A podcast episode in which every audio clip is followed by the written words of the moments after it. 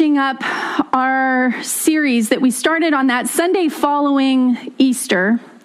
Uh, we're finishing up our series on Acts, considering how that early church really lived into their calling to be the church. And I told you on that Sunday following Easter that we were going to start and end at the beginning. And my friends, that's exactly where we are. We are back at the beginning.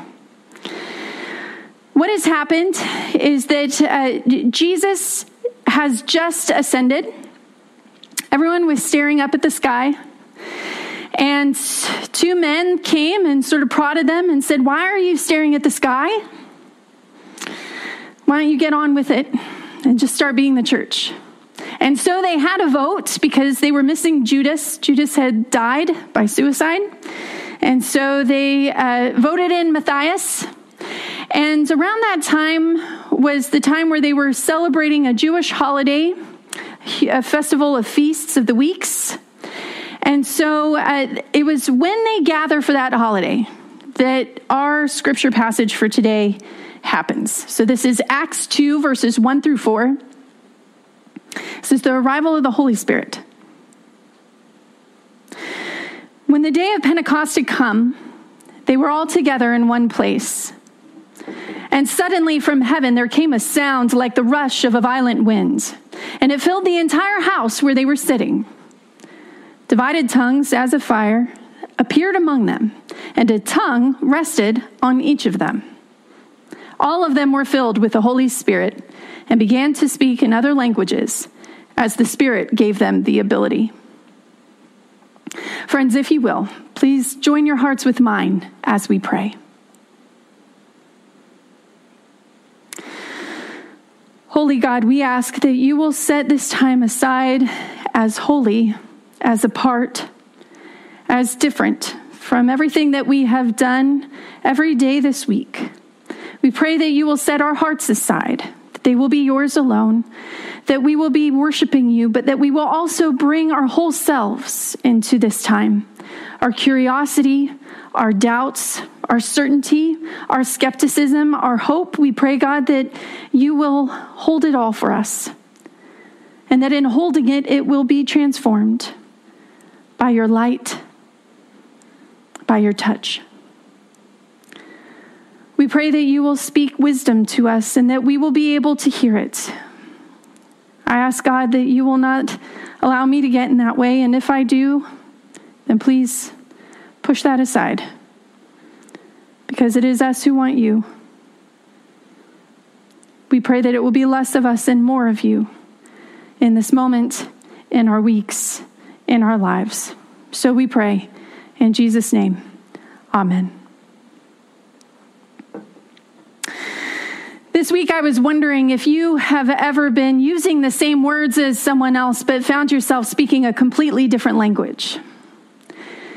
When I was in college, I went to Egypt for three weeks with a group of young adults from St. Andrew's Presbyterian Church in Newport Beach. We went to Egypt to spend time with our local mission partners there, supporting the Christian churches that were just a few hours outside of Cairo by bringing funds and helping with their facilities, and by hosting a vacation Bible school. Now, for those of you who have been around any church that has done a vacation Bible school, you'll know that they are always hectic. Frenzy comes inherently with the territory of corralling children of all ages in singing and Bible study and art and games. But when you add to that a bunch of 20 somethings who have had limited cross cultural experience and who don't speak a lick of Arabic to literally hundreds of small, excited Egyptian children, you really end up with a new level of chaos. Since none of us did speak their language, the only way that any of us knew how to make a meaningful connection with the kids during VBS was through play. They would run and grab onto us, chattering all the while, And we would just go with what they seemed to want to do. We would swing them side to side, or skip, or jump, or sing with them. It was five days of constant movement. On the final night, as the last group of kids were being dragged outside of the church gates by their parents, I was sitting on a wall in the courtyard next to our translator. I was watching people come and go through the entryway to the church. That's when I saw one of the members of our team, David. He was in the doorway with a kid who had managed to crawl up David's body like a jungle gym and get himself into David's arms. You could really see that as all of us had been over those few days, David didn't really know what to do. And so he just started to dance in circles with the kid. And the kid was giggling and giggling and giggling. Finally, the kid started singing in his toddlerish voice, la la la. And so David would say, David would say, la la la. And so then the kid would say, la la la. And David would say, la la la and went on and on. It was really funny to watch, but it was also heartwarming seeing that connection between this child and David. It made me feel like we were really part of something special, like we were really making a lasting uh, a lasting gift, something that would linger with us far beyond when our plane took off. And so, because I wanted someone else to witness it with me. I nudged our translator. I said, Look at that. Isn't that neat? And the translator sort of looked and watched for a while, and then he chuckled to himself and he says, It sort of sounds like a miscommunication to me. And he explained to me that in Arabic, la means no. La, la, la.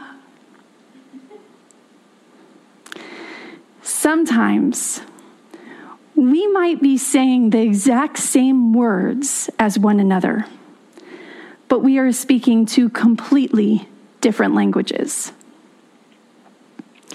Today is Pentecost Sunday. It's the day where Christians celebrate the birthday of the church. It's the day where we celebrate the start of a spiritual community that was intentionally given different languages in order to speak the same message. The scripture says that the disciples, Jesus' friends, were gathered to celebrate the seventh week following Passover. And as they gathered, a wind filled the house where they were sitting, and tongues that sort of reminded them of fire started to divide and started to land on each person. And the wind and the tongues, the scripture said, were the Holy Spirit, who in turn filled their whole being and gave each person the ability to speak in all sorts of different languages.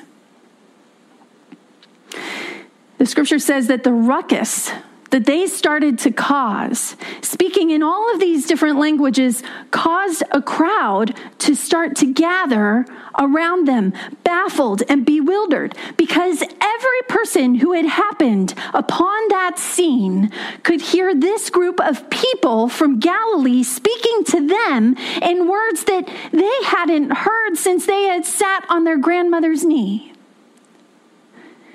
This uneducated group of people from rural Galilee were speaking to a diverse group of people who had roots from around the world in a language that evoked the feeling of home. In a language that validated the dignity of their ancestry. In a language that instantly fostered relationship and understanding in the face of a stranger.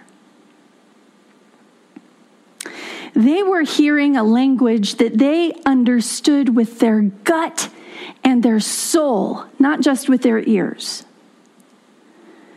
Scripture says that the disciples were using words that told of God's power. And they were, they were worshiping. And by speaking those words of power in a language that each person in the crowd had grown up speaking. The other thing that the disciples were communicating to them was that God was not only powerful, but that God was also immediately and intimately present with each and every one of them.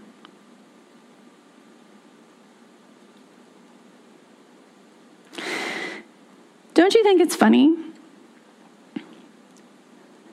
that of all the things that the Holy Spirit could have done to birth the church into the world, this is what the Spirit did.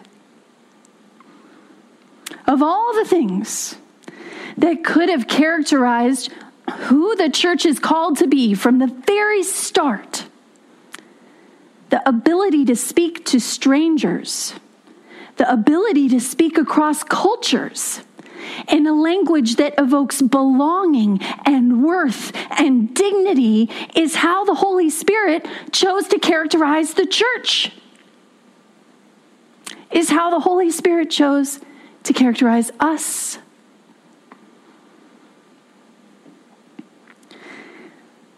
When we celebrate Pentecost, my friends, we are being reminded that first and foremost, as Christians, we are called to speak to every person and to all people in a language that conveys, affirms, and reminds them of their inherent value, dignity, and belonging to God.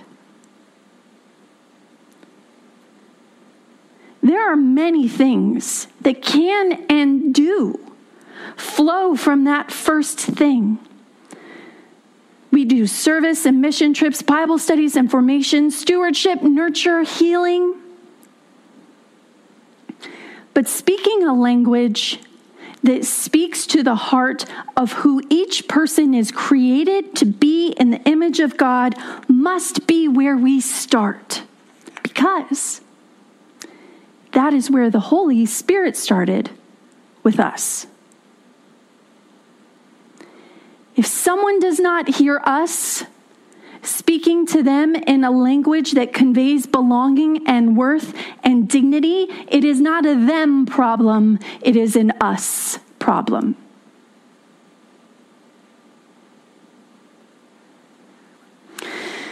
In our world right now, we have a lot of people who are using the same words, but speaking completely different languages. Words about rights, words about values, words about race. I know, my friends, that we come to these conversations from different starting points with different experiences informing us, with different understandings that lead us. But wherever we join in on these conversations, we need to bring our Holy Spirit God given gift for speaking the language of value and belonging to each and every one of these conversations, to each and every person that we meet, whether we know them well or we've never met them before.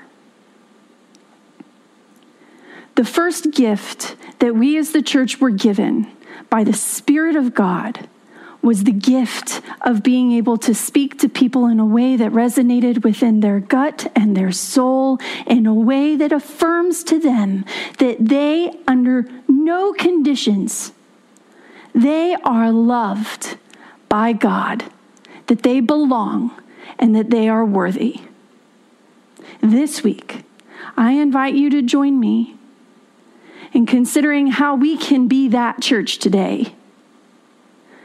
Committing ourselves to speaking in every conversation with the words of value, of belonging, of love, and of dignity.